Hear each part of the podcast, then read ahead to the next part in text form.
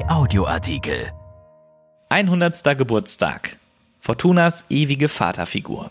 Heinz Lukas wäre am Montag 100 Jahre alt geworden. Als Trainer stellte er von 1970 an die Weichen für Fortunas goldene Ära.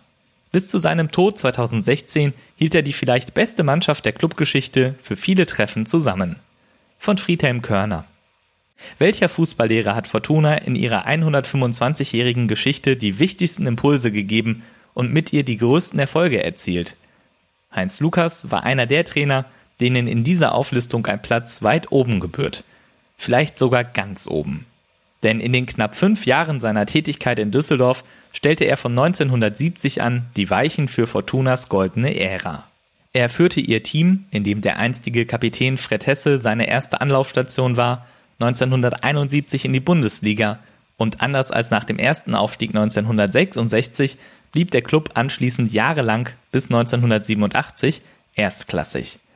Mit den dritten Rängen 1973 und 1974 glückten Fortuna die besten Platzierungen im Oberhaus, und als sie zweimal 1979 und 1980 den DFB-Pokal gewann und 1979 in das Europacup-Finale gegen den FC Barcelona einzog, entstand 3:4 nach Verlängerung, standen noch 6 Spieler in der Mannschaft, die Lukas einst geformt hatte.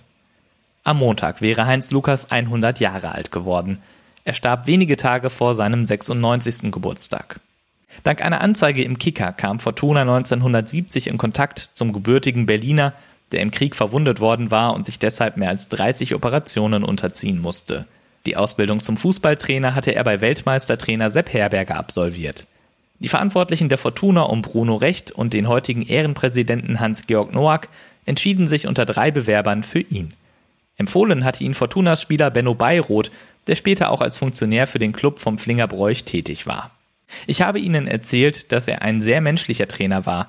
Das hat anscheinend dazu beigetragen, dass er hierher kam, sagt Bayroth.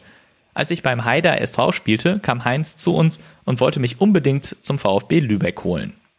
3 Jahre lang arbeiteten sie in der Hansestadt zusammen. Manches Mal war Bayroth bei Lukas und seiner Frau Delo, einer Sportlehrerin, zum Essen eingeladen. Eine Besonderheit des Hauses: Kirschstreusel.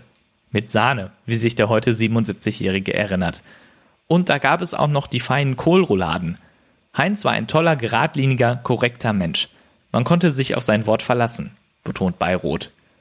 Als fachlich hervorragender Trainer und mit seiner Art väterlicher Fürsorge prägte Lukas, Kinder hatte er selbst nicht, die Mannschaft der 70er Jahre, in denen Dieter Herzog, Weltmeister von 1974, Rainer Geier und Wolfgang Seel während seiner Tätigkeit bei Fortuna zu Nationalspielern reiften. 3 Jahre nach Lukas Wechsel zum TSV 1860 München gab auch Gerd Zewe sein Debüt in der DFB-11 und zählte in Argentinien zum deutschen WM-Kader. Heiner Baltes wurde ins deutsche Olympiateam bei den Spielen von München im Jahr 1972 berufen, und auch er sagt: Heinz Lukas war für mich eine Vaterfigur. Lukas sorgte dafür, dass etliche seiner einstigen Schützlinge auch nach ihrer Profikarriere noch jahrelang gemeinsam in einer von ihm betreuten Traditionsmannschaft spielten. Bis heute ist der Zusammenhalt der Fortuna 70 sehr stark, und das war vor allem auch das Verdienst ihres ehemaligen Chefs, der sich bereits in Schleswig-Holstein und später auch bei Fortuna mit einer äußerst akribischen Arbeitsweise auszeichnete. Jedes Spiel, aber auch jedes Training hielt Lukas schriftlich fest. Die 5 Ringbücher aus den Spielzeiten in Düsseldorf sind heute im Archiv der Fortuna. Auch nach seiner Trainerkarriere blieb Lukas Fortuna und der Region Düsseldorf treu. Er lebte in Metzkausen und nach dem Tod seiner Frau in einer Erkrader Seniorenresidenz, wo ihn ehemalige Spieler gern zu besonderen Anlässen besuchten.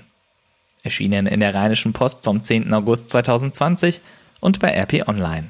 RP Audioartikel. Ein Angebot von RP+.